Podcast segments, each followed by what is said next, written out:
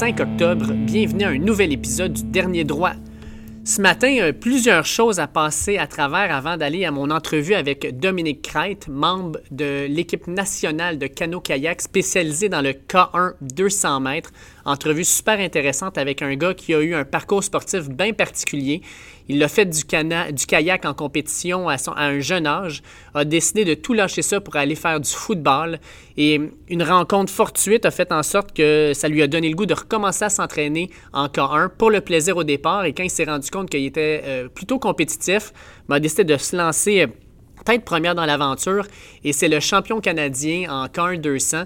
Et euh, pour lui, dans le fond, on avait une qualification olympique pour les Jeux olympiques de Tokyo qui était dans la mire. Fait comme je disais, plusieurs choses à, discuter ce matin. On a euh, eu une fin de semaine bien remplie euh, de sport. On va commencer avec le football. Euh, dans la NFL, on a eu nos premiers matchs reportés à cause de la COVID. Tout ça a commencé en début de semaine dernière avec les Titans du Tennessee qui ont eu une éclosion auprès des joueurs et des entraîneurs, ce qui a dans le fond, euh, repousser le match entre les Titans et les Steelers à la semaine 7. On a déplacé, dans le fond, la, semaine de relâche des Steelers pour permettre ça. Ensuite, on a eu euh, aussi un joueur chez les Chiefs de Kansas City qui a testé positif. On a décidé de repousser leur match à lundi pour permettre de faire de plus amples tests sur l'équipe. Et vu que tout le monde euh, est négatif, outre le, corps arrière substitut, on a décidé d'aller de l'avant avec un match qui aura lieu ce soir entre les Patriots et les Chiefs. Et enfin, on a eu une petite peur aussi au niveau des, euh, euh, Saints de la Nouvelle-Orléans. Leur euh, fullback a testé positif pour que le lendemain, ce même test-là soit négatif, donc un faux positif. Et le match entre les Saints et les Lions a eu, lieu comme prévu hier soir, hier après-midi plutôt. Quand on regarde un peu hier, on a eu une, une séquence de matchs complètement folle. Quand on regarde les matchs à une heure, premièrement, le match le plus fou a été celui euh, entre les Browns de Cleveland et les Cowboys de Dallas. Cowboys de Dallas qui, on va se le dire, devraient être 0-4 jusqu'à maintenant, n'eût été de leur remontée euh, historique contre les Falcons d'Atlanta. Euh, les trois autres matchs, ils ont perdu. C'est une équipe qui, offensivement, est vraiment dominante mais défensivement a d'énormes lacunes. Et euh, Mike McCarthy, jusqu'à maintenant, n'a pas l'air à être capable de prendre le pouls de son équipe. Euh, ça a l'air d'une équipe mal préparée, qui commence uniquement à jouer au quatrième quart, puis ça, c'est quand même assez problématique. D'ailleurs, quand on regarde le NFC East, que plusieurs personnes voyaient comme une division qui serait pas si mal, sérieusement, il y en a qui voyaient les Giants bien placés, il y en a qui voyaient euh, les Cowboys champions, puis peut-être même au Super Bowl, on voyait les Eagles remonter. À date, c'est la pire division du football. On parle d'une division présentement qui est menée par les Eagles avec une victoire, deux défaites et une nulle. Euh, les Cowboys à 1-3, les Giants à 0-4, le Washington Football Team à 1-3. Euh, ça va pas bien pour euh, cette division-là. Et pendant ce temps-là aussi, on a euh, la division avec les Saints de la Nouvelle-Orléans qui s'en sont sortis. Là, ils ont mal commencé le match, perdaient 14-0 contre Détroit avant de mettre 21 points de suite dans les dents des Lions et de finalement réussir à gagner 35-29. Ça aurait pu mal aller là aussi parce que les Saints euh, ont gagné de peine et de misère. Les Bucks de Tampa Bay ont eu de la difficulté à sortir les Chargers. il y a plusieurs divisions présentement là, où on, on pensait que ça serait très fort, puis c'est peut-être pas si fort que ça finalement. Puis la, meilleure division, selon moi, qui est le NFC West, avec San Francisco, les Rams, avec euh, Seattle et les Cards, bien, on a de la misère depuis deux semaines. San Francisco a perdu contre le Philadelphie. Les, blessures ont, finalement euh, pris le dessus euh, sur le talent. On a les Cards qui ont perdu un deuxième match de suite, cette fois-ci contre la Caroline, puis c'est encore très mal joué. Au niveau défensif, Arizona, il y a des gros problèmes. On n'est pas capable de rien arrêter. Heureusement, on a Seattle. Seattle a gagné quand même facilement contre Miami. Ils les ont gardés dans le match, mais à la fin du match, ils ont décidé de peser sur l'accélérateur. Et puis pour les Rams, ben les Rams ont gagné contre les Giants 17 à 9. Pas un grand match, mais en même temps, les Rams n'avaient pas besoin d'un grand match pour battre les Giants, qui est l'une des pires équipes de la Ligue. Fait qu'on va voir euh, ce soir, là, c'est, quand même le fun. On a, euh, deux matchs. Le premier à 7 heures entre les Pats et les Chiefs. D'après moi, les Chiefs vont faire euh, un un match assez, facile euh, contre les Pats, surtout qu'ils sont sans Cam Newton qui a le COVID.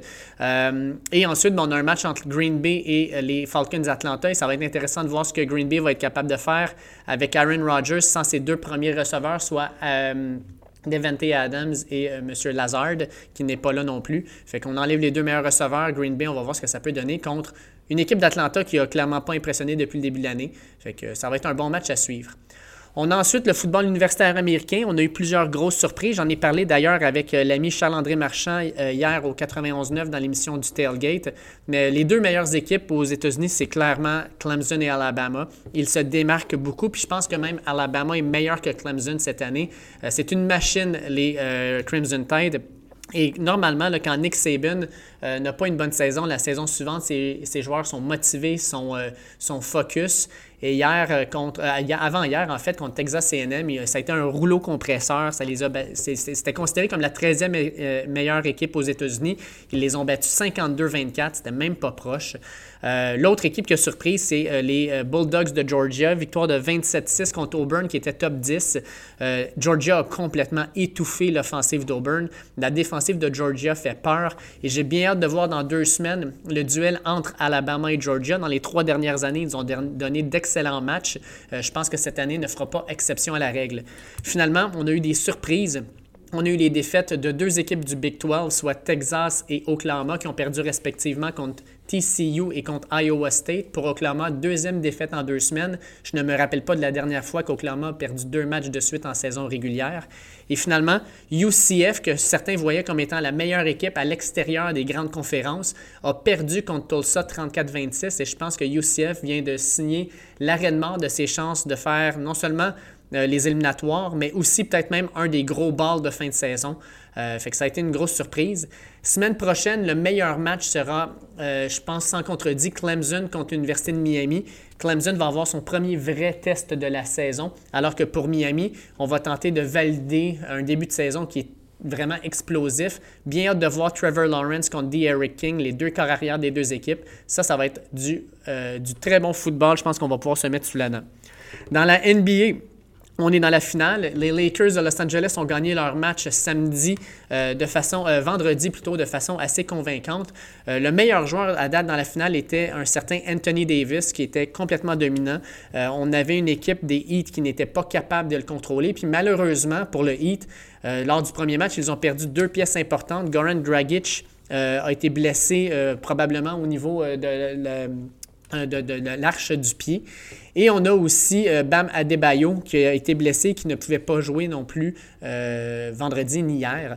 Euh, hier, ben, le Heat de Miami a gagné contre le, les Lakers de Los Angeles par la marque de 115 à 104. Et la grande, grande vedette de ce match-là été Jimmy Butler. Jimmy Butler qui a dit que samedi, il faudrait peut-être pas un miracle, mais que le, le Heat pouvait gagner cette série-là en travaillant fort. Et Jimmy Butler, hier, 40 points, 10, euh, plutôt 11 rebonds, 13 assists. Il a été tout simplement dominant. Mais le reste de l'équipe a suivi avec son énergie. Euh, Crowder a, compté 12 points, Robinson 13, Hero 17 et la grosse surprise, ça a été les 17 points de Kenny Olinik, euh, qui a joué longtemps avec Boston. Et Erlinek, hier, 17 points, là, il a été vraiment un joueur clé dans la victoire contre les Lakers. La série est maintenant 2 à 1 et le prochain match devrait être crucial. Et dans les matchs cruciaux, normalement, je ne suis pas le genre de gars à parier contre LeBron James. Euh, par contre, pour le Heat, on va regarder si justement Adebayo euh, revient au jeu ou même peut-être Dragic. Dragic, on disait qu'il pourrait peut-être jouer, mais il faudrait qu'il y ait des injections euh, d'antidouleurs assez importantes pour qu'il puisse jouer. Je ne suis pas sûr que Dragic va revenir dans cette série-là, mais Adebayo, s'il revenait, ça serait un ajout important, surtout au niveau défensif, pour essayer de contrôler euh, Davis et James, qui dans la défaite ont quand même compté euh, seulement 15 points pour Davis, 25 points pour LeBron James. Moi, je pense que LeBron James va se lever au prochain match et va mettre son pied par terre. Je pense que c'est une performance euh, de LeBron James dans, les gros matchs qu'on va voir en, cette, en, ce match-là de mardi. Je termine avec le baseball. Euh, le baseball, euh, on est rendu dans le fond dans les finales d'association. On a eu euh, des surprises. En fait, bon, premièrement, Tampa Bay a, balayé rapidement les Blue Jays de Toronto en deux matchs, sachant en passant que c'est un 2-2-3 pour le premier tour. les Blue Jays n'ont vraiment pas été dans le coup, malheureusement. Ensuite, on a les Yankees qui ont donné une bonne volée, je pense, aux Indians de Cleveland. Encore là, les, les Yankees ont montré toute leur puissance au bâton. Ils ont été vraiment dominants. Houston a battu les Twins du Minnesota, qui en passant viennent d'atteindre une marque peu enviable de 18 matchs éliminatoires de suite perdus. Ça s'est jamais vu, c'est un record. Et puis Houston, équipe que tout le monde euh, déteste à cause du fait qu'ils ont, euh, ont triché dans le fond lors de leur dernier championnat, euh, continue dans le fond leur chemin. ils vont affronter en fait, une équipe des A's d'Oakland qui, a causé la surprise. En fait, on, pensait que les White Sox de Chicago avaient une bonne équipe qui allait pouvoir causer la surprise et battre les A's. Et non, les A's ont gagné ça assez facilement. Et là, on va avoir une série A's-Houston. Euh, de l'autre côté, on va avoir une série Tampa Bay-New York. Celle-là va être probablement excellente. Euh, les lanceurs de Tampa Bay sont vraiment très bons. Et pour euh, les Yankees, ben, c'est simplement dire on a tellement de force de frappe que si les joueurs commencent à, bien se sentir et à devenir hot, euh, n'importe quelle équipe va se faire justement battre par ce rouleau compresseur que les Yankees peuvent être. Dans la nationale, Milwaukee s'est fait sortir euh, en, deux temps, trois mouvements par euh, les Dodgers de Los Angeles. Euh, les Dodgers, c'est la meilleure équipe de la ligue et ça apparaît. D'ailleurs, c'est eux aussi qui ont la plus haute masse salariale. San Diego a causé la surprise en sortant les Cards de Saint-Louis. Et San Diego, j'ai l'impression, on va avoir de la difficulté contre les Dodgers. De l'autre côté, on a les Marlins qui ont causé aussi la surprise en sortant les Cubs de Chicago. Les Cubs ont une équipe qui était prête, qui était vraiment là en, bonne forme. Puis malheureusement, ben, contre les Marlins, ça a mal viré. Et enfin, les Braves d'Atlanta ont gagné leur première série éliminatoire depuis 2001 en sortant euh, les Reds de Cincinnati. Fait qu'on va avoir une série Dodgers contre San Diego. Je pense que Dodgers vont sortir de là. Et de l'autre côté, Marlins contre les Braves. Et là aussi, je pense que les Braves vont sortir. De l'autre côté, je pense que Houston va battre les A's et je pense que les Yankees vont battre Tampa Bay. Mais on verra ce que ça va donner. Je veux revenir aussi sur Mélanie Mirand. On avait eu une entrevue avec elle euh, et à ce moment-là, elle est en train de se préparer parce que son objectif était de battre cet automne le record québécois du marathon pour une femme euh, qui est autour de 2 minutes 29. Malheureusement pour elle, le marathon où elle voulait le faire, qui était le marathon du Petit Train du Nord, a été annulé. Ce faisant, elle s'est retournée de bord et est allée faire un marathon en Ontario, un marathon de euh, Just for Fun, qui est un marathon dans le fond euh, où euh, justement on avait quand même des belles conditions pour pouvoir avoir un bon temps. Malheureusement, un, la température n'était pas de son côté, il n'a pas fait très beau. Et elle a marqué sur Instagram ensuite un petit message que j'ai trouvé vraiment intéressant.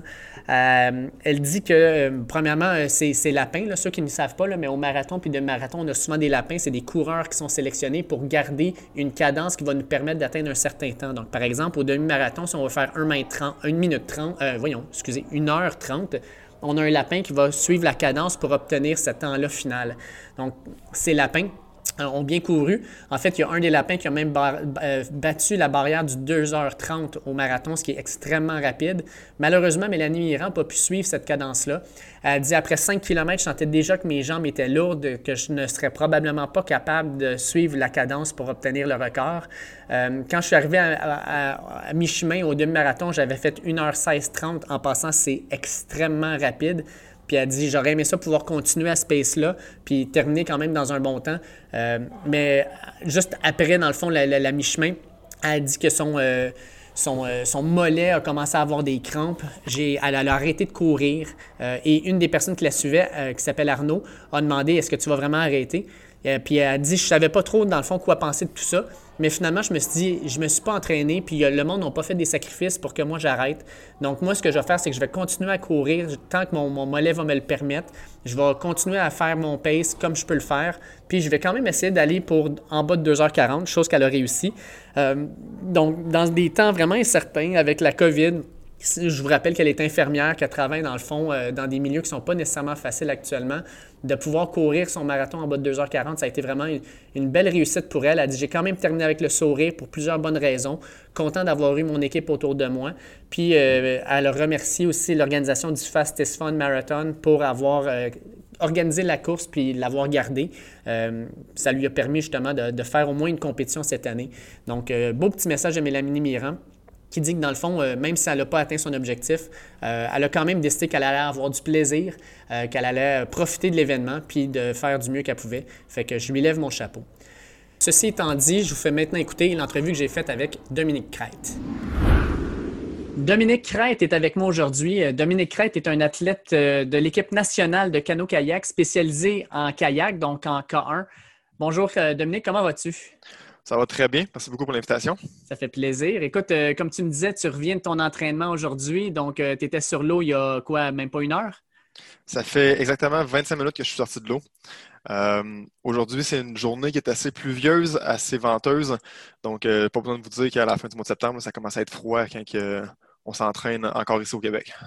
En fait, ta, saison d'entraînement, ça va de, quel mois à quel mois normalement sur l'eau? Ça va tout le temps dépendre de chaque année. Euh, on est, dans le fond, on est très euh, dépendant des conditions extérieures. Il y a des, je me rappelle des saisons où est-ce qu'on a pu ramer jusqu'au 25 décembre. Euh, c'était assez clément, il faisait assez, assez chaud pour pouvoir ramer. normalement, quand on s'approche du zéro sur la Terre, il faut tout le temps enlever un petit peu de degrés sur l'eau. C'est mm-hmm. un petit peu plus froid, plus exposé au vent, exposé à l'eau. Moins 3, moins 4, c'est pas mal dans le top que moi je suis capable de tolérer. Euh, sinon, euh, c'est sûr que si on est un petit peu fou, on peut continuer jusqu'à des, conditions infinies, mais moins 3, moins 4, c'est pas mal dans ce que moi je tolère dans le top. Et petite question comme ça, parce qu'il y a quand même des risques de chavirer de temps en temps. Je suppose que ça ne doit pas arriver souvent, mais quand tu es bien dans, des conditions comme ça, est-ce que tu as un wetsuit ou quelque chose pour te protéger justement? Euh, au printemps, quand on commence à ramer puis que l'eau est encore très froide, la glace commence à dégeler, moi, je porte toujours un wetsuit. Euh, je vais porter une flotte aussi, une veste de flottaison qui est euh, autogonflable. ça ne me nuit pas dans mes mouvements, il n'y a pas tant de restrictions de mouvement. Par contre, dès que je vais toucher à l'eau, l'air, dans le fond, c'est une capsule de CO2 qui va se déclencher, qui va faire que je vais pouvoir monter à la surface. c'est un moyen de sécurité que moi, je pense qui est nécessaire. Euh, c'est sûr que c'est pas tout le monde qui les a, mais moi, comme je dis, je prône à les porter pour euh, m'assurer que tout va bien. ça arrive pas souvent, comme que tu dis, mais il faudrait pas qu'il y ait une bad luck qui arrive. Puis, euh, parlons justement, pendant qu'on est là-dedans d'entraînement, on est assez restreint. Tu dis comme il y a des années, ça a été jusqu'au 25 décembre, mais ta saison morte, la saison glace, neige et autres, ton entraînement consiste en quoi? Y a-t-il un entraînement que tu peux faire qui te permet de garder la forme pour que lorsque tu reviens sur ton kayak, tu es, top-notch? Ou... Euh? Quand on reste au Québec, on va essayer de diversifier les moyens d'entraînement. Euh, avec la neige, on est quand même assez chanceux. On peut faire beaucoup de ski de fond. Euh, ça, c'est un moyen d'entraînement que moi, j'aime beaucoup.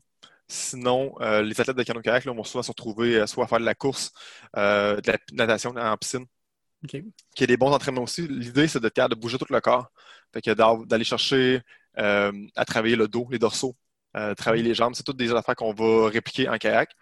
Euh, moi, personnellement, le ski de fond, c'est vraiment mon must. C'est ça que je préfère. Je trouve que ça travaille super bien pour faire l'aérobie. Puis en plus de ça, tous les mêmes groupes de muscles sont sollicités. Donc les jambes, triceps, dorsaux, c'est numéro un tant qu'à moi pour entraînement complémentaire. Parce que je sais que, par exemple, en aviron à Montréal, à côté du, bassin, il y a un endroit où on peut ramer à l'intérieur. Dans le fond, tu as, l'aviron euh, dans une genre de piscine, puis ils peuvent ramer. Est-ce qu'il y a quelque chose de semblable aussi qui est possible pour le kayak ou est-ce que vous pouvez prendre, par exemple, une piscine puis juste vous pratiquer là-dedans ou c'est même pas quelque chose que vous touchez pendant l'hiver? Au bassin olympique, juste à côté du bassin que tu, que tu parles, on a un mm. bassin pour le canot-kayak. Euh, par contre, c'est beaucoup plus pour des entraînements qui sont techniques. Donc, c'est pas vraiment pour euh, développer ou améliorer nos capacités physiques. Donc, si on va aller travailler sur des choses techniques, ça peut se faire. Euh, un peu dans le même type que euh, l'aviron. Eux, ils ont des ergomètres, mais on a des ergomètres de kayak aussi. Ils sont très bien faits avec le même style. Dans le fond, c'est deux poulies attachées au bout avec des, des cordes. Donc, on a une rame qu'on peut ajuster comme qu'on veut. On peut acheter la résistance, même principe que sur un ergomètre d'aviron. ça, on en retrouve plusieurs, pratiquement à chaque club. on en a 5-6 parce qu'ils sont mis à notre disposition pour qu'on puisse s'entraîner. Mais sinon, oui, l'entraînement en piscine peut être quelque chose qui peut être fait aussi pour des choses très spécifiques.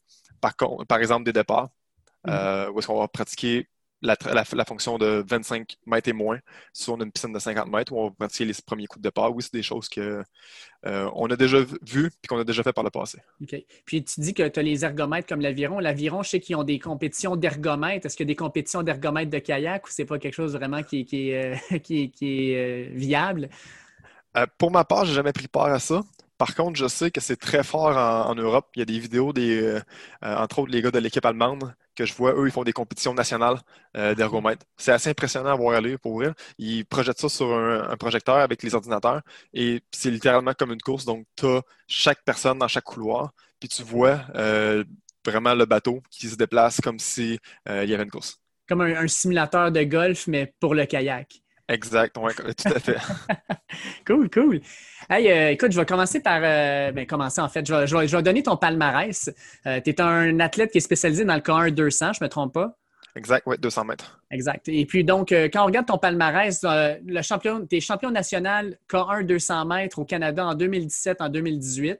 tu termines quatrième au K1 200 aux Jeux panaméricains de 2018 12e au championnat du monde en 2018, qui sont tes premiers championnats du monde parce que tu es membre de l'équipe nationale depuis 2018. Puis tu vas gagner les Panames en 2019. Fait quand même un beau petit palmarès pour un, athlète qui est sur l'équipe nationale depuis en gros un an et demi, deux ans, c'est ça? Oui, c'est tout à fait exact. Euh, en fait, moi, j'ai un parcours un petit peu particulier en termes de canot-kayak, euh, dans le sens que j'ai pratiqué le canot-kayak compétitif de 11 à 15 ans. Euh, quand je suis arrivé à l'âge de 15 ans, j'ai décidé d'arrêter. Puis j'ai, je me suis plus orienté vers le football. j'ai joué au football américain. j'ai joué, entre autres, au collège de, de Trois-Rivières. Au cégep de Trois-Rivières, pardon. Puis c'est ça, j'avais comme un peu arrêté ma carrière sportive à l'âge de 24-25 ans, quand j'ai rencontré un de mes bons amis maintenant, Richard Aubert, mm-hmm. qui a participé aux Jeux olympiques de 2004-2008. Euh, lui, il m'a juste lancé pour le fun, c'est tendu qu'on la s'entraîne ensemble, euh, puis on va euh, juste regarder qu'est-ce que ça nous apporte. Ça, c'est en 2015. La même année, on décide à trois semaines de préavis de courser au championnat canadien course au championnat canadien. On a une bonne performance, rien d'extraordinaire. Je te dirais que c'est la majorité du travail, c'est lui qui l'a fait. Euh, mais il m'a gros encouragé à continuer et à progresser là-dedans. Ça m'a apporté à 2016 parce que l'idée n'était pas d'intégrer l'équipe nationale puis d'aller courser au niveau international, mais plutôt juste d'avoir un entraînement complémentaire puis de pouvoir un peu avoir un loisir où est-ce que j'allais avoir un objectif de performance. Euh, donc, 2015, on a beaucoup de plaisir. 2016, on a beaucoup de plaisir, mais on commence un peu plus à chercher la performance. On pense à aller courser au niveau national puis à faire des podiums. Chose que je réussis à faire en fin d'année, que je suis très content. 2017, euh, la première année où j'ai commencé à côtoyer l'équipe nationale, je me suis classé troisième lors des essais nationaux sur 200 mètres. Euh, c'était une grande surprise, surtout considérant que j'avais pas été, je m'étais pas entraîné en Floride comme le reste de l'équipe nationale. Euh, tantôt, on parlait qu'est-ce qu'on fait lors de la saison morte. Normalement, au mois de janvier jusqu'au mois d'avril, on, se retrouve en Floride où est-ce qu'on s'entraîne dans des conditions chaudes. Euh, moi, cette année-là, j'avais été seulement pour deux semaines parce que je travaillais à temps plein, donc j'avais pris deux semaines de congé pour aller m'entraîner. Euh, c'était un peu un loisir puis aller m'amuser avec mes amis en Floride. finalement, avec ma grande surprise, troisième, j'ai fait, moi, finalement, il y a peut-être des choses à faire avec ce sport-là. Finalement, j'ai peut-être un peu plus de potentiel que je croyais. Oui, exact. Et depuis ce temps-là, c'est euh, euh, beaucoup plus de temps qui est investi là-dedans, beaucoup plus euh, d'efforts qui est mis au niveau du canot-kayak. Donc, moi, je, suis, intrigué, en fait, parce qu'on s'entend que canot-kayak puis football, il y a comme. En tout cas, dans ma tête à moi, il n'y a pas vraiment de gros parallèles. Est-ce que tu es capable d'en mettre des parallèles ou c'est simplement parce que tu avais juste le goût de faire quelque chose de complètement différent? Puis, ça, comme tu disais, tu as été ramené au canot-kayak la, par, le hasard pratiquement. Mais y a-t-il un parallèle à faire entre l'effort canot-kayak et l'effort football ou la condition physique? Hmm, la condition physique, oui, définitivement, les deux m'ont demandé de tout le temps me tenir en forme et de m'entraîner. Euh, le bagage que j'ai acquis après mes 15 ans en termes de développement physique m'a sûrement aidé, puis en fait, je suis convaincu qu'il m'a aidé euh, à atteindre le potentiel que j'ai maintenant. Euh, par contre, en termes de ressemblance, entre les deux sports, il n'y a absolument rien de, euh, pareil. J'avais envie de triper avec un sport d'équipe, un sport que j'aimais, qui était challengeant. Le canoë-kayak, j'en avais fait beaucoup quand j'étais plus jeune. Plus à titre de un peu comme un camp Donc, mon, mm-hmm. quand j'étais jeune, mes parents m'avaient inscrit au club de canoë-kayak de Trois-Rivières. C'était un camp de jour. Donc, j'allais passer mes avant-midi là-bas, je pense, si je ne me trompe pas. Moi, ce que je fais, on faisait du kayak trois heures. C'était à vocation sportive, canoë-kayak. Euh, j'étais un petit peu lassé de ça, j'étais tanné, j'avais goût d'autres choses. Euh, puis j'étais au football, j'avais beaucoup de plaisir là-bas, donc j'ai décidé de continuer à voir ça. Puis j'ai arrêté euh, complètement le kayak quand j'avais 15 ans. C'était trop difficile de jumeler les deux avec les saisons qui se chevauchent un petit peu. Juste comme ça, au football, tu jouais à quelle position? j'ai pratiqué beaucoup de positions à la défensive surtout, entre demi-défensif puis linebacker. OK. Puis, euh, en fait, je, suis un gros fan de football. Puis, euh, quand on parle de football, on parle surtout défensif. On parle qu'on doit avoir quand même une certaine agressivité pour pouvoir faire les plaqués. Est-ce que cette agressivité-là, tu la retrouves, tu, l'utilises encore, par, exemple, dans tes compétitions pour te préparer, pour te motiver, ou c'est pas vraiment le cas? Bien, c'est intéressant, qu'est-ce que tu dis? Parce que oui, je m'en sers. Mais le problème que je peux avoir, c'est qu'il ne faut pas que je déborde de mes émotions. Donc, il ne faut pas que je laisse cette agressivité-là prendre le dessus. Euh, il faut que je la contrôle, il faut que je reste un peu maître de mes émotions. Euh, Donc, oui, je m'en sers, mais je réussis à me tempérer un petit peu. Par contre, il faut essayer de jouer comme il faut avec le cadran. Donc, si je tombe trop dans un extrême d'agressivité, ça va pas bien. Mais si je réussis à trop la ramener et à plus me contrôler, c'est pas mieux non plus. Donc, j'essaie de trouver un juste équilibre entre les deux, entre je me sers de cette agressivité-là, mais je reste conscient de ce que je fais, mes mouvements restent euh, précis parce que sinon, si je m'emballe émotionnellement, euh, pour moi, euh, techniquement, c'est vraiment pas efficace. Quand on parle de kayak, on en parlait tantôt avant le début de l'entrevue, euh, il y a différentes distances. Donc, toi, tu fais le 200 mètres qui est l'équivalent un peu du sprint. Euh, puis, il y a aussi le, 500 mètres, le 1000 mètres. Euh, est-ce que justement, tu parles de, balance, d'agressivité, puis d'être, dans le fond, conscient de tes mouvements, puis d'être quand même assez à l'aise?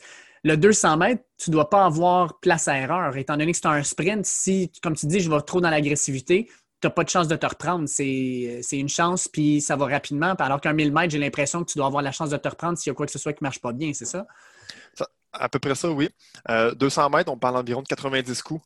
Donc, il faut que sur tes 90 coups, tu aies euh, les coups les presque parfaits à chaque fois.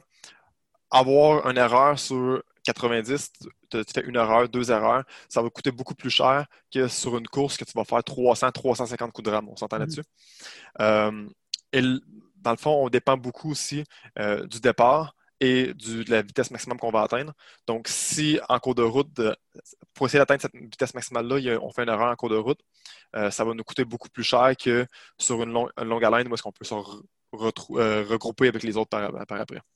Et puis, est-ce que, par exemple, on compare l'athlète du 200 puis l'athlète du 1000, c'est la même chose qu'en course euh, à pied où on compare le physique, par exemple, d'un sprinter puis le, physique d'un gars de demi-fond qui fait du 1500 mètres qui est complètement différent. Est-ce que le 200 mètres, les athlètes sont plus costauds, puis quand on rentre dans le 1000 mètres, ils sont un peu plus filiformes parce que c'est plus d'endurance ou c'est vraiment, dans le fond, le même type d'athlètes qui vont faire les deux? Euh, en fait, c'est tout à fait comme en, athlétisme.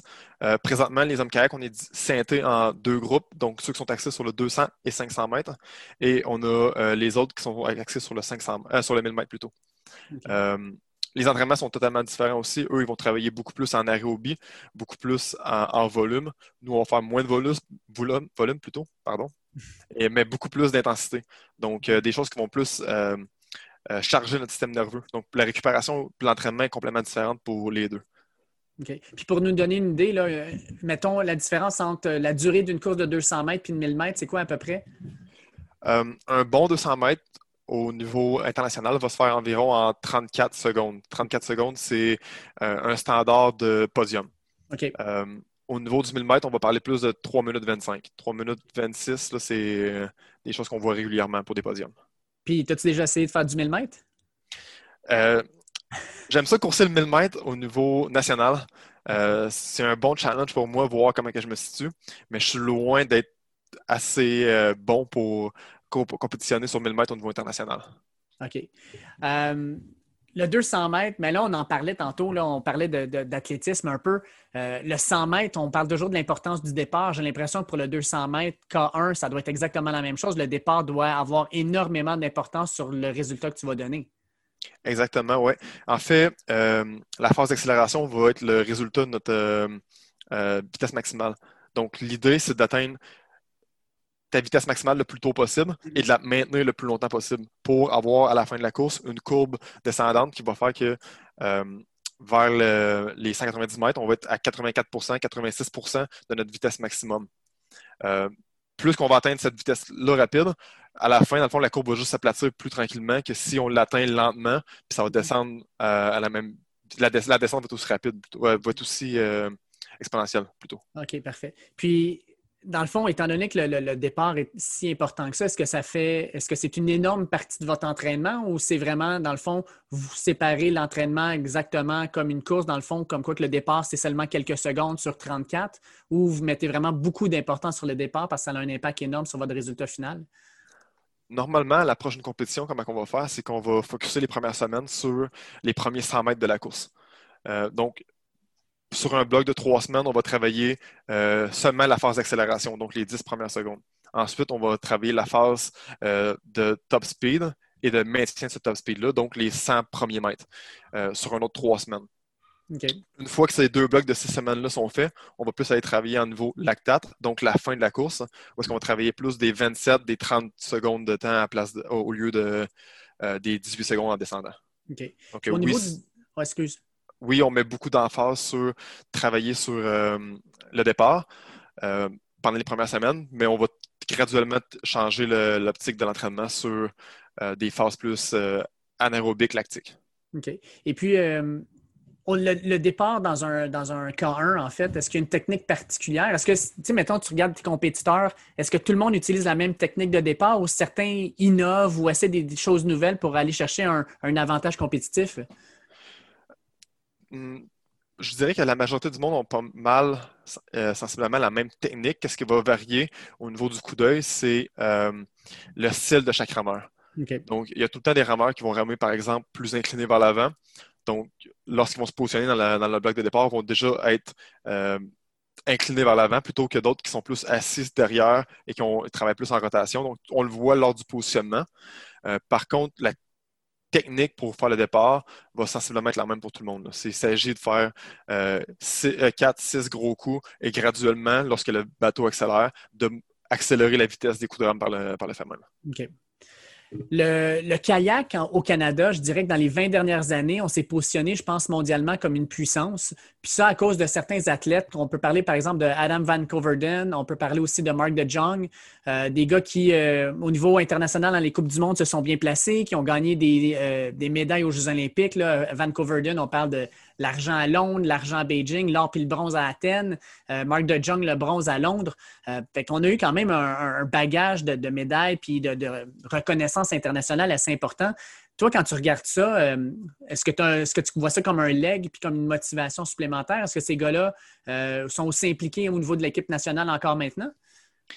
moi, personnellement, je n'ai pas connu Adam.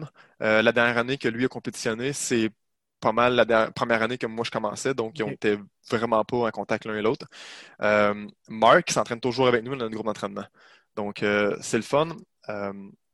2018, euh, la première année où est-ce que je suis au championnat du monde, Marc est aussi avec moi au championnat du monde. Donc c'était une belle chose à avoir d'avoir Marc à côté de moi et me dire bon mais voici j'ai déjà coursé cette course là à plusieurs reprises voici comment, comment que tu te sens voici comment qu'est-ce que tu peux faire pour euh, améliorer ce stress là voici qu'est-ce que je te suggère fait il y a, oui il y a un beau leg qui est fait mais sinon comme je disais tantôt j'ai développé une belle amitié avec euh, Richard Aubin mm-hmm. euh, c'est je dirais là à coup sûr, c'est lui que j'appelle, c'est lui que je contacte quand j'ai besoin de conseils ou quand je me sens un petit peu perdu dans mes choses. C'est lui que je vais euh, appeler pour avoir un feedback, soit au niveau de vidéo ou même euh, en lui envoyant des vidéos plutôt, ou même si je vais aller ramer avec lui, je vais lui demander viens ramer avec moi, on va aller regarder certaines choses ensemble pour euh, voir où est-ce que je me situe, comment que je peux me replacer. Donc oui, on a un beau leg qui est fait année après année avec l'équipe nationale. Les, eux qui quittent donnent aux plus jeunes, puis ils restent en contact avec, avec les autres. Puis euh, ben là, je disais que le Canada est quand même une puissance depuis à peu près deux décennies, mais quand on regarde ton sport, y a-t-il des pays qui, année après année, sont toujours euh, euh, puissants, des gars qui, des fois, sortent un peu de nulle part, mais tu te dis, ah ben, mettons, l'Allemagne est puissante, puis eux autres en sortent comme une usine, des, bons athlètes qui sont toujours top, ou c'est vraiment là, d'une année à l'autre, ça change vraiment beaucoup, ou c'est toujours à peu près les mêmes pays qui ressortent? C'est souvent les mêmes pays qui ressortent. Euh, c'est drôle, on en a parlé hier justement en entraînement. Euh, les Espagnols sont, à mon avis, un des, un des pays qui fait les meilleurs kayakistes.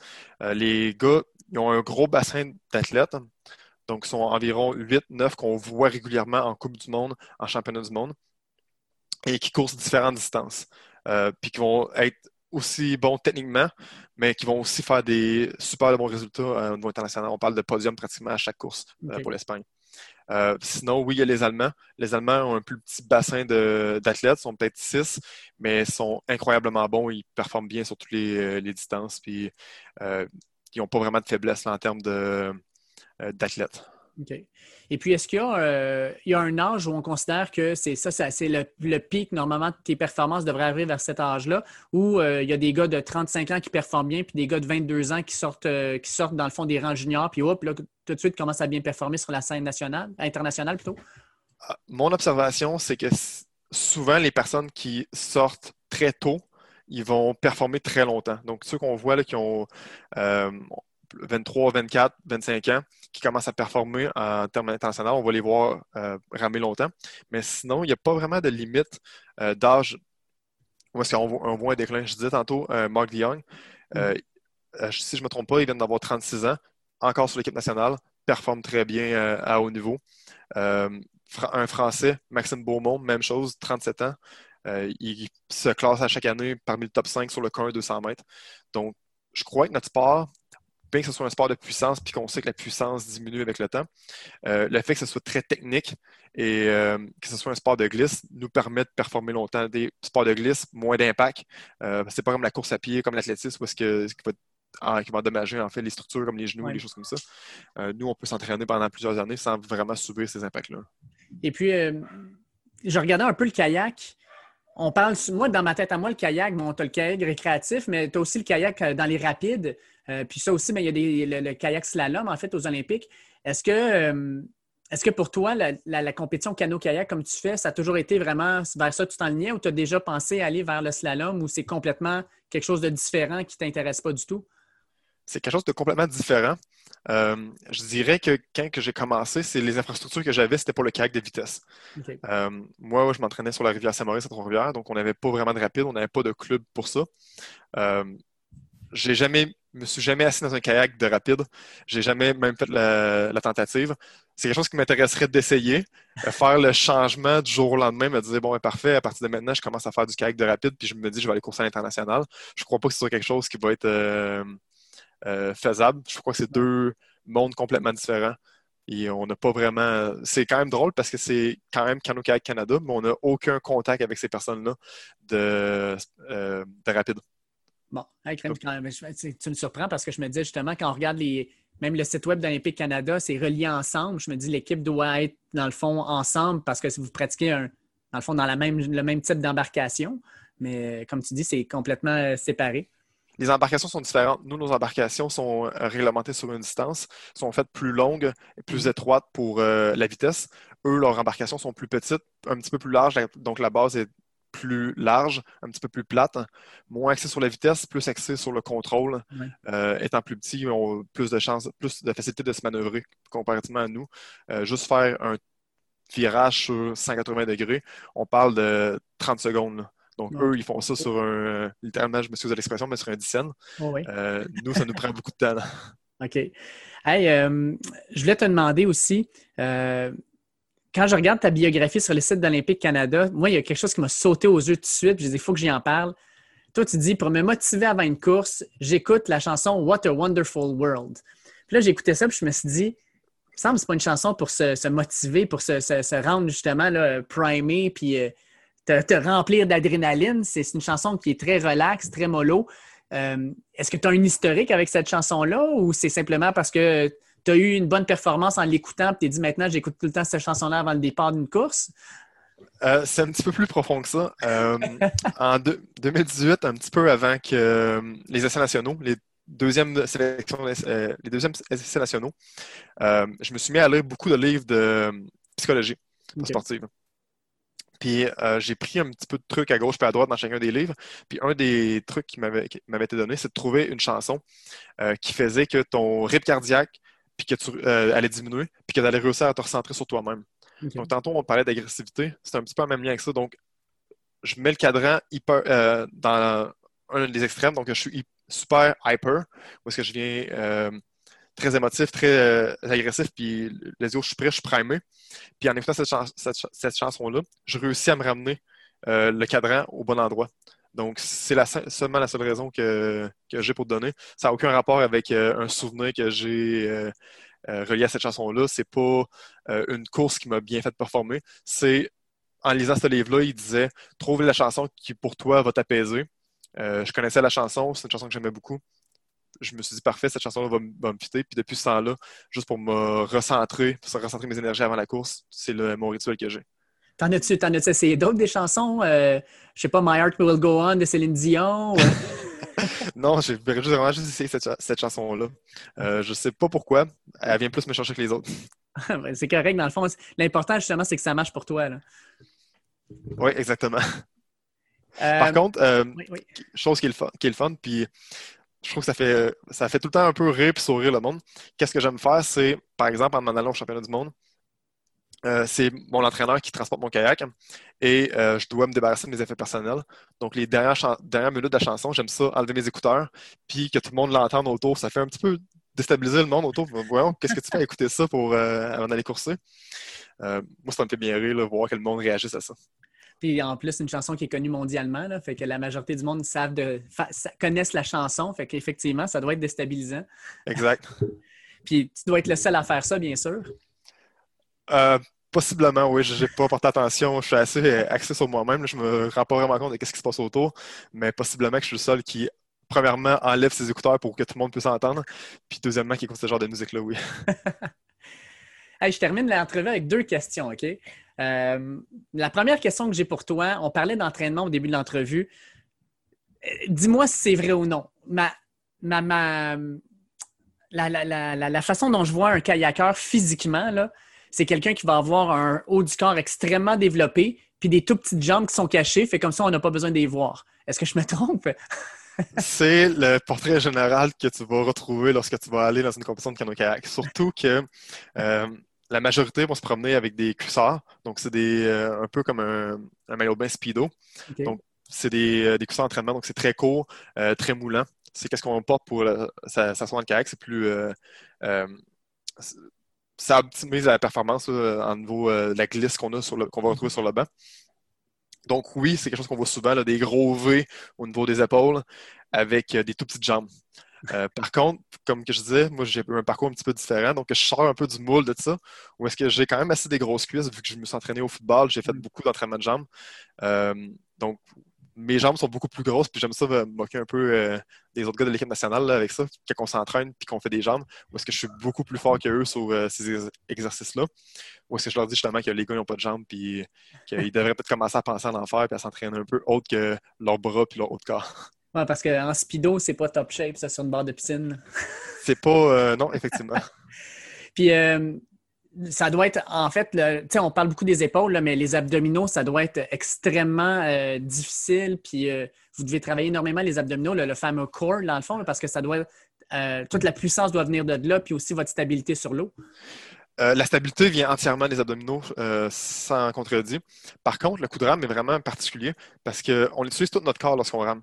Euh, lorsque, du moment où est-ce qu'on va mettre la rame qui va avoir le premier contact avec l'eau, c'est la jambe qui va euh, initier le mouvement. Donc, avec, par exemple, je donne mon coup de rame à droite, ma jambe à droite va initier la poussée, ou est-ce que ensuite, tout d'un bloc, mes hanches, mes abdominaux et mon épaule va faire une rotation pour euh, faire le coup de rame et donner toute la puissance. Les bras, en tant que tels, vont avoir aucun tirage, sauf à la fin pour dégager la rame hors de l'eau.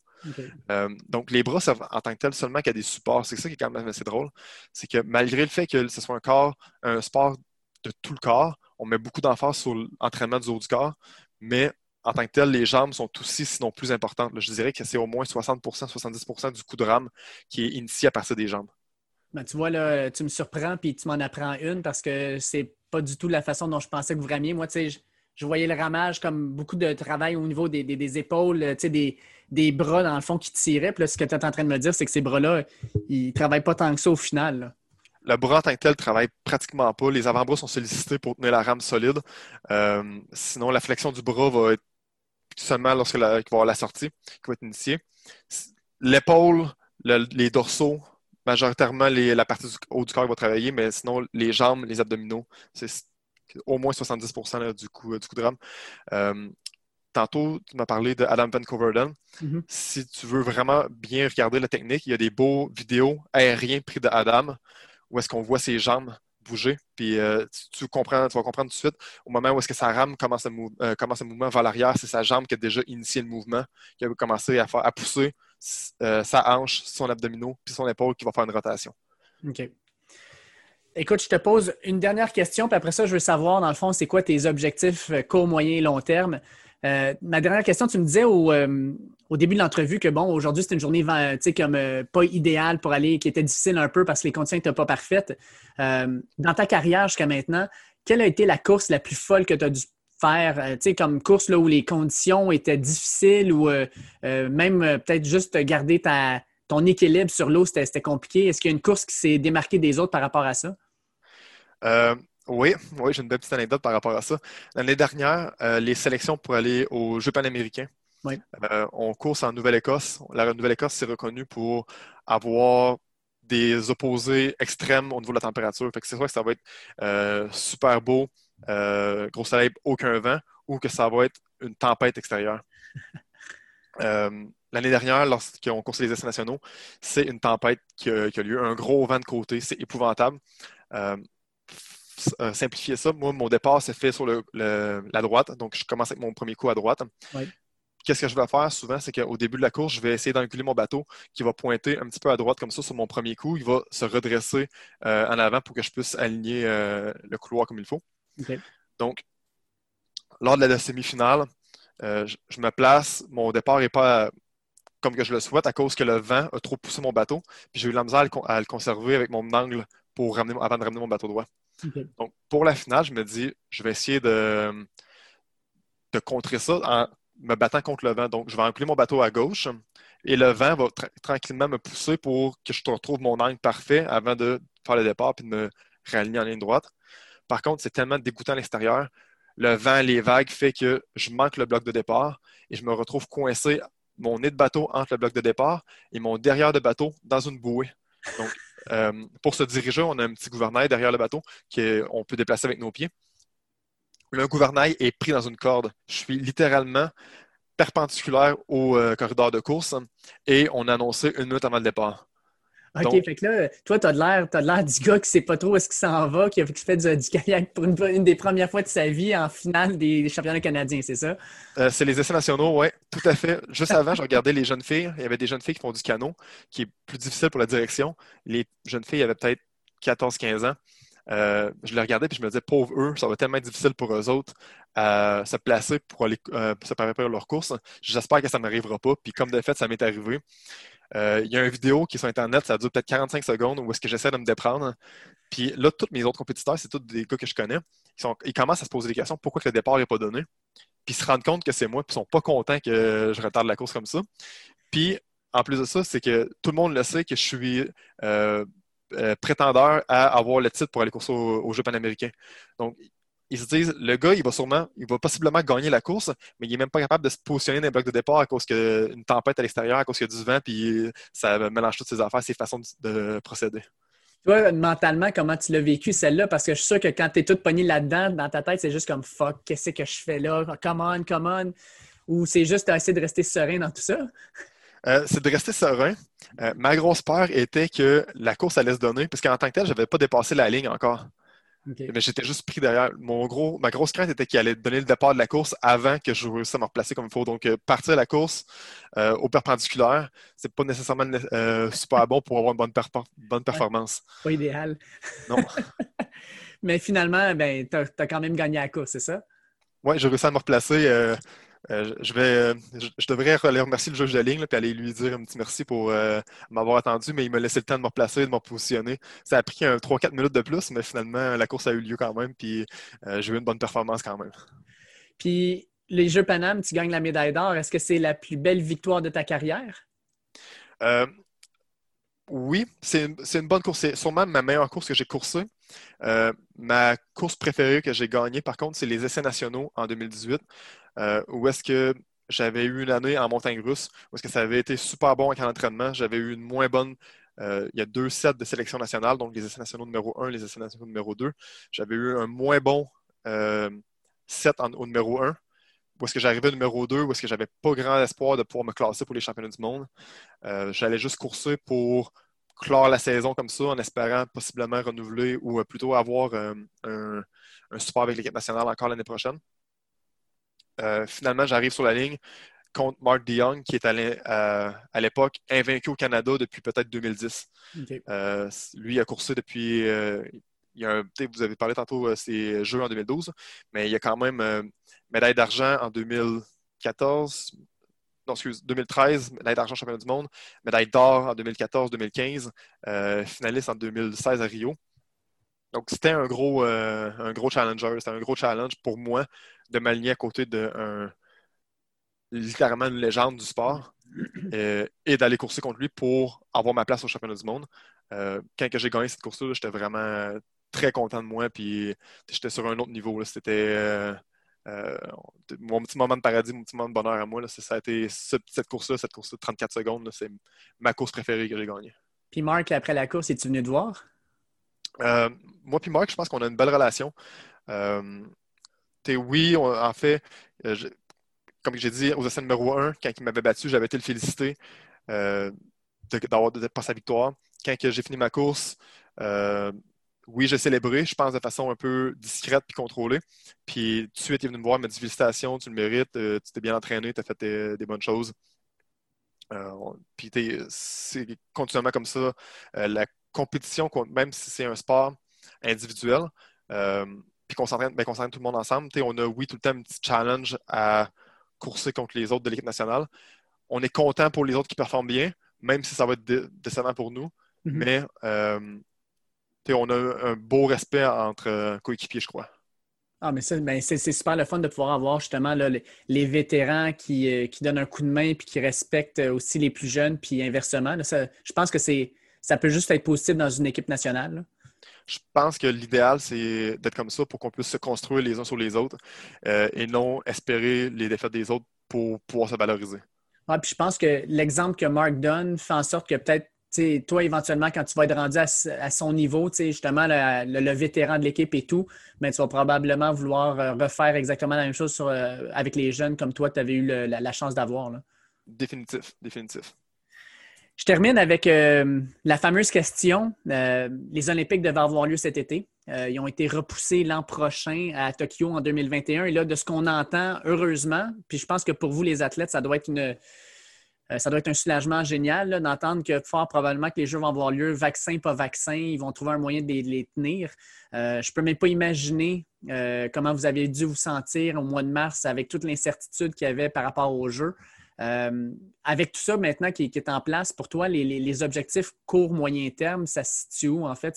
C'est d'aller à Tokyo justement en 2021, puis euh, euh, de voir dans le fond comment tu te situes sur l'échiquier mondial, ou c'est juste je vais en 2021, on va voir si je fais les Olympiques, mais mon objectif c'est plus 2024 à Paris? mon objectif sur le court terme, c'est vraiment 2021 il y a plusieurs scénarios qui sont élaborés en fonction de. Parce qu'il faut toujours aller qualifier l'embarcation pour pouvoir aller courser à, Tokyo, parce que présentement, le 1 200 mètres n'est pas qualifié. Euh, en résumé, si on a à aller qualifier ou si on qualifie le, bateau, euh, oui, mon objectif, c'est de pouvoir aller le courser, aller représenter le Canada à Tokyo en 2021. Euh, je ne veux pas m'arrêter à aller plus loin, à aller voir plus loin là-dedans. présentement, moi, je suis en congé sans solde. Je suis à, travailleur à temps plein, en fait, pour Hydro-Québec. ils, ils, sont très comment dire? Conciliant? Conciliant avec moi parce que je leur arrive avec un paquet de restrictions à chaque année. Et cette année, avec le COVID, ça a été encore d'autant plus euh, compliqué, là, où est-ce que j'étais supposé avoir une année sans solde. Bref, histoire courte. Euh, je vais voir avec eux jusqu'où je peux me rendre. Dès que 2021, pour l'instant, c'est euh, définitif. On, on s'est déjà entendu pour que je puisse continuer à m'entraîner jusque-là. ensuite, voir jusqu'à 2024, ça commence un petit peu loin. Par contre, il y a une petite affaire qui me, qui me chicote. Là. 2022, les championnats du monde vont être au Canada. Oh. Euh, ils vont être à Halifax. C'est sûr que c'est quelque chose qui m'intéresse. Euh, pas de cachette, là, pouvoir courser les championnats du monde dans ton pays, ça va être un sentiment qui doit être assez incroyable. Euh, j'aimerais ça pouvoir me rendre jusque-là. On verra après 2021 qu'est-ce qui va se passer. Écoute, on va y aller une étape à la fois, mais je vais commencer par te souhaiter un, bel automne sur l'eau. Euh, parce que ben, il ne doit pas rester beaucoup de mois d'entraînement euh, sur, sur l'eau. Euh, je vais te souhaiter ensuite de, qualifier ton car 200 pour Tokyo, puis avec l'espoir de pouvoir t'y voir avec l'unifolié dans le dos, puis de pouvoir te voir compétitionner contre la, crème de la crème à Tokyo. Ben, merci beaucoup. Merci beaucoup pour l'invitation. Ça fait plaisir, puis j'ai bien hâte de voir où est-ce que ça va, ça va tout, tout ça va te mener. Merci. Un énorme merci à Dominique Red pour cette entrevue. Ça a été vraiment le fun de pouvoir discuter avec lui. Et on va suivre un peu sa progression dans les prochaines semaines, prochains mois, jusqu'aux qualifications olympiques. Espérons qu'il puisse se tailler un, poste avec l'équipe et qu'il puisse participer aux Jeux de 2021 à Tokyo. Comme d'habitude, je vous invite à partager les épisodes du podcast Le Dernier Droit sur les plateformes que vous utilisez, que ce soit Spotify, Apple Podcast, Google Podcast ou n'importe quelle autre plateforme. On est disponible pas mal partout. Partagez, euh, commentez, euh, placez une évaluation. Ça nous ferait vraiment plaisir d'entendre parler de vous sur les réseaux sociaux at Dernier Droit. Vous pouvez aller sur Facebook, Twitter, Instagram, on est là-dessus. On diffuse l'information sur les nouveaux épisodes du podcast, mais aussi sur nos prochaines entrevues euh, et aussi sur nos passages dans les médias. Je vous rappelle que je suis sur l'émission au 91.9, le Tailgate avec Charles-André Marchand pour parler de football NCAA. Je suis aussi dans l'équipe de La Zone Blitz. Allez sur euh, Facebook, allez chercher La Zone Blitz. Super belle page Facebook euh, portant sur le football. On a plus de 3000 abonnés. Et maintenant, on a un podcast qui sera aussi euh, retenu avec le 91.9. Podcast qui parle essentiellement de la NFL, mais aussi un petit peu de football NCAA. Fait que si vous êtes un maniaque de football, allez voir ça.